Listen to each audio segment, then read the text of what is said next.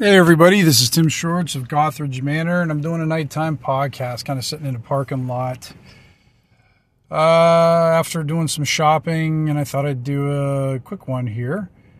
Um, quick tip: if you want people to listen to your podcast, do not title it Froghemoth. Apparently, that's not a big selling point as that one has not got that many listens, which is kind of funny.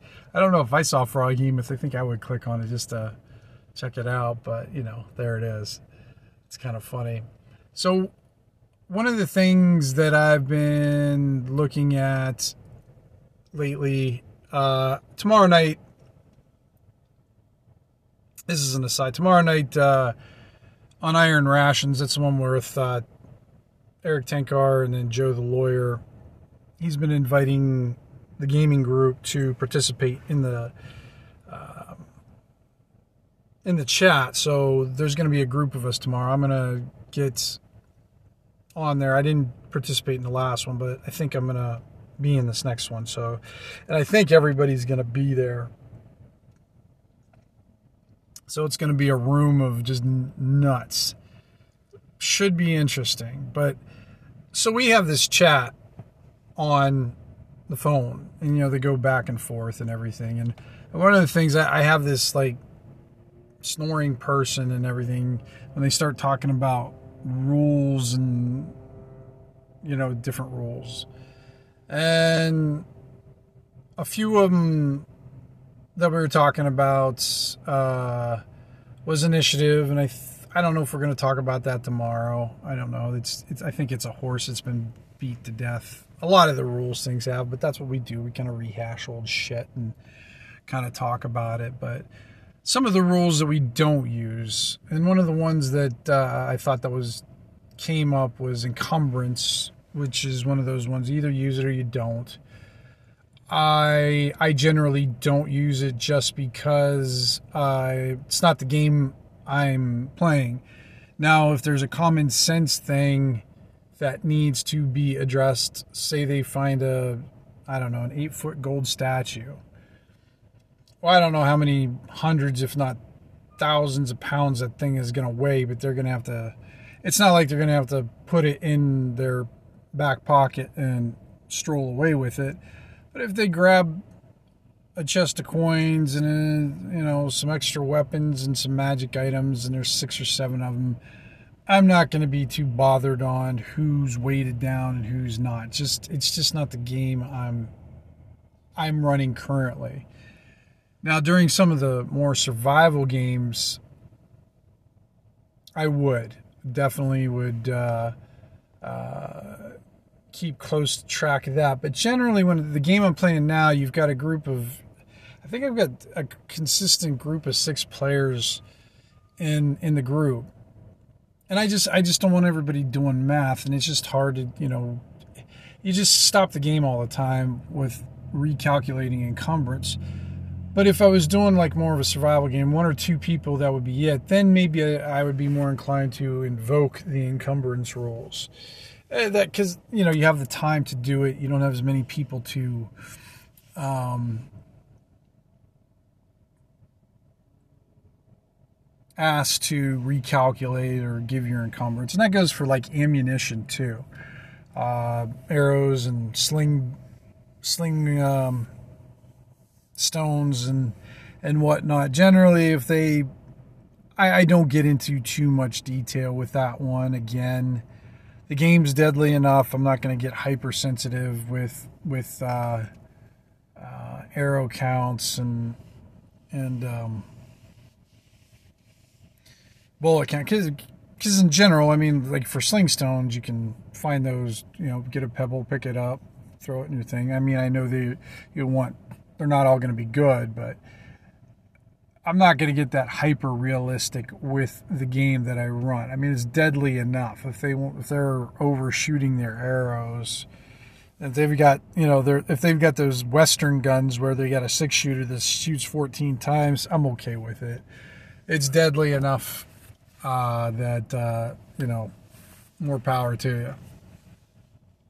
But again, if I was playing more of a survival game, that would be definitely a concern and a, definitely a part of the game that would add the interest to it. But like the game I'm running now, I don't. It would. It wouldn't add interest. It would just uh, keep from game. It would keep the. It would stop the game flow, and I definitely don't want to do that. When you've got six people and you got one of them being Joe uh, you got to keep things going, and you got to because you got you got you got six people that you're trying to individually you please them as a group, but you also have to please them individually in the game and make sure they're getting their time, getting their turns, making sure their input input is heard, which is no easy task, especially over the internet. Um, and when you have someone like Joe in the group. Uh, but a survival game, much easier to hear everybody, much easier to to do those kind of things. Uh, another one that I this is going back to the initiative a little bit. There's there's so many different initiative systems, but I basically use a D6 side system. It's simple as that. I don't mess around because the game I'm running, I want to keep it flowing. And what I do at the beginning of each game is I always have someone assigned as the initiative person. Because if you don't do that, then I'll, I'll sit around and expect somebody else to roll the die. Um, and so they're like, well, why don't you roll? I, I, I, I screwed up the roll last time. You go ahead and roll this time. And then you get into that. And it's like, Ugh. It's like, no, Rob. It's like, Rob, you're, you're the initiative guy for tonight. So anytime I call for initiative, you're rolling and that way there's no discussion, and it it definitely helps out flow the game, and it's it still adds a strategic element to it because I can't tell you how many times where these guys, if they would have lost initiative, they they would have lost party members, especially with the Froghemoth. Don't title your podcast that. Um, they would have lost three of their members of the party if they would have lost initiative. It's that simple. Um, and it keeps the game going. It, and and uh, and since I use Roll20, I'm very tactical about how I do it. I usually do whoever's in combat, melee combat first. I work my way closest to the, the combat and work my way out. Uh, because I figure the guys up front who are risking their testicles, put their testicles on the line, then I'm going to make sure they get their due first before we get the uh, the uh, I got your back way back kind of guys with arrows and slings and stuff that we the aforementioned people. Another thing that I don't get into a lot I thought I was going to do more of this is more of the torch thing. I mean, we were talking about torches a little bit. Uh, I think it was Matt who brought up he watched some guy on YouTube. I can't remember the, the guy's name. He's English, and he, he was talk, you know, showed how long real torches last, which is fine. I mean, I, I have seen the guy. He does realistic uh, comparisons. I get it, but it's not playable. I mean, it's not something I'm interested in. Um, even if I was doing a resource kind of game, I'm not going to do the real thing, but what I would do is keep better track of torch time or oil time, lantern time kind of thing. Where my game, eh, generally don't. I kind of hand wave it and generally say your torch is getting down to a nub or, you know, your oil is, is running out kind of thing. I don't sit there and check off turns and check off.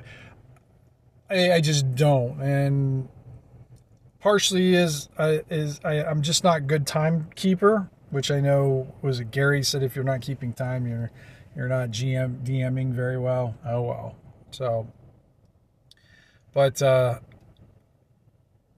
I don't. Uh, it works. I mean, I, I am in the the, and you've heard me say this before because I love the saying is J, um, JMS, uh, the creator of uh, Babylon Five asked was asked, you know, how fast can people travel in their hyperspace on Babylon 5 and he says at the speed of plot. And that's basically how long torches or lanterns can can last. So if I think it's it'd be a cool or it has been long enough that the torch is starting to go out in the middle of combat, oh hell yeah, I'm gonna do it. I'm gonna start you know adding that tension tension element as the as the torch is flickering lower and lower and and uh, have them go from there. It makes it more fun too. And and the guys buy you know they you know Matt will give me shit sometimes for doing that kind of thing because that's what he does. I mean, um, and he's really good at it. He's really good at giving you shit. Uh, but in general, you know, they know they know I'm not trying to screw them over. I'm just going to add an element of tension to the game, and and it's fair enough. It's not like every time it happens or anything. I don't even think it's happened this time. So, but uh, yeah, those are some of the rules that I don't really go by. There's like, you know, some people talk about the the magic rule about the number of magic items that someone can possess and I know there's that was it imbuement in 5e. And and I always thought I mean, I don't when I say this, I don't mind 5e, but I I just hate the generic rules to try to limit a game that doesn't know how to limit itself you know, because it you know it hands out magic items like uh, saltwater taffy. So like you can't have more than I think two or three in, uh, items uh, focused on your character or whatever. Well, my game there's just not that many magic items. I mean, if you get a magic item, you are, you know, you're you're you're Mister or Mrs. Shittown kind of person. Um, and I don't chintz on the magic items, but a lot of time my magic items are scary enough that sometimes the players don't even want them. Uh, rarely do you get a magic item that doesn't have some sort of side effect or or something because my magic items are created usually for some sort of purpose or some sort of reason but there's usually if you want to have it a, be, become a permanent magic item or you want it to be a powerful item of some you know substance it costs. It's it's not a it's it's. I guess I in my game I go by the balance. You know, there's always this because I consider magic as part of nature, and there's always a balancing act in that. And uh, so, whatever good you come out of it can somewhat come combat. It, it doesn't work like that all the time, uh, but it usually does. And like I said, sometimes the players are are afraid of the magic items, which they should be. But there's not enough there that I need to use some rule of imbuement or anything like that. I, I just, it's not the kind of game I want to run. Um, I think last session, I think everybody's fifth level now, and that was the first time where they ended up getting multiple magic weapon or magic items, and I think they got two, two items and that. Um, so I don't have to worry about that kind of thing. Um, and I guess the last one I'll talk about is spell components. Spell components is an interesting one because I, thank God, I've never run into a GM that makes you to you know.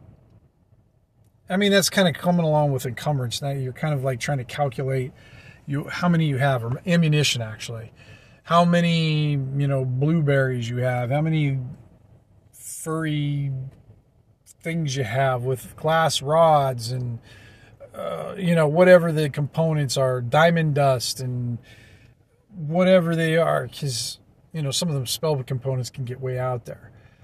No i don't i don't use spell components either. One of the things i do do do do for uh, spell components is i add if you have a spell component or some sort of spell component it adds to the spell.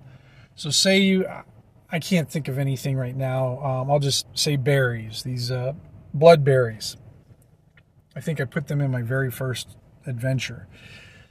And what they are is if they if they're used when you're casting a heal spell, they'll add just a plus one to the roll. So it's like in old school essentials, it's a 1d6 plus one. If you have a bloodberry as a spell component, then you roll 1d6 plus two. It's a small addition, but Noah C can make a huge difference. and it get it makes it makes like the natural world a little bit more interesting. So the players might start taking um,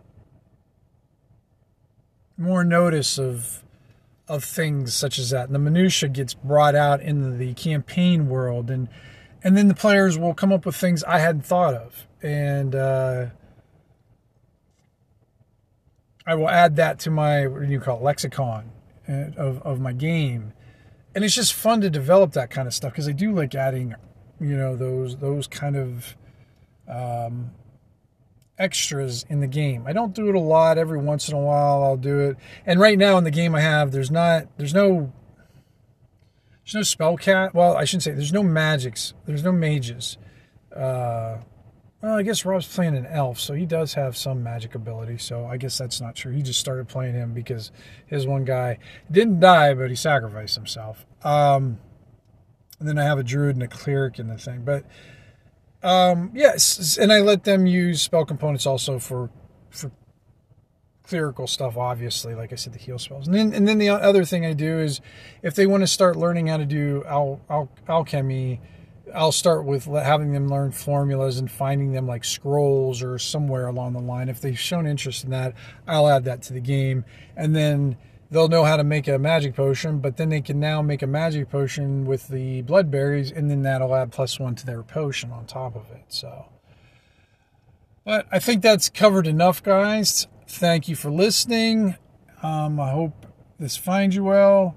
So, uh, hey, if you get a chance tomorrow at 8 o'clock, and that's Eastern Standard Time here over at the States, um, I guess what is that in England like one o'clock? Because five, and then in California it's five o'clock. So I guess everybody else can figure out the math for their time zone. But if you get a chance, we're on YouTube at Tenkar's Tavern. It's called Iron Rations. There's going to probably be seven of us on there. I don't know if it's going to make any sense. It's probably going to sound like a Jerry Springer episode without all the beeping because you're going to hear all the swear words. Uh, it should be fun because we're going to just give each other shit and be relentless and unforgiving towards one another. So it should be a blast. Uh, give it a listen. And uh, I want to thank you for listening to this podcast if you got this far. And one last thing, a plug for my Patreon. I'm getting some cool stuff out there, guys, I think. I mean, it seems like it. So if you get a chance, check out my Patreon. It got, it's uh, patreon.com slash backslash Gothridge. Check it out. All the PDFs are free. And if you like what you see, I got two pledge levels now. I just have a dollar pledge level where you just want to tip me and just say, hey, you're making some cool stuff. Thank you. Or if you want some physical items, throw in a, a fiver and uh, you'll get some shit in the mail. So consider that. I appreciate it now. All right. Take care. Roll better me, and we'll talk soon.